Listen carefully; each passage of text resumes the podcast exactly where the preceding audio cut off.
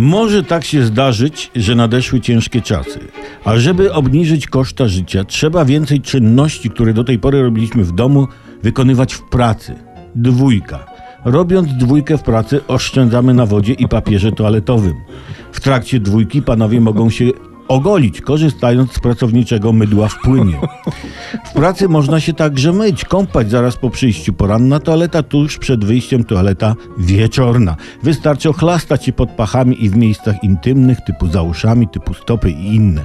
Głowę golimy na łyso, odpadnie koszt szamponu. Wystarczy łeb przemyć mydłem, oczywiście w pracy. Każdy ma w domu dużą torbę.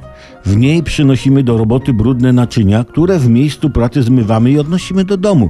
Gdzie niegdzie w kuchni pracowniczej znajduje się zmywarka. Wystarczy wtedy swoje naczynia podrzucić doń i już. Jeśli ktoś ma w domu drugą dużą torbę, to przynosi w niej do pracy pranie, które robi się w umywalce, a pościel podrzucamy z naczyniami do zmywarki. W domu nie grzejemy. Po prostu wcześniej przychodzimy do pracy i później z niej wychodzimy i grzejemy się tam w biurze, w zakładzie, gdzie tam kto pracuje. W domu też nie świecimy światła. Trzeba się na światło napatrzyć w pracy, aż nam się znudzi i nie będziemy za nim tęsknić u siebie.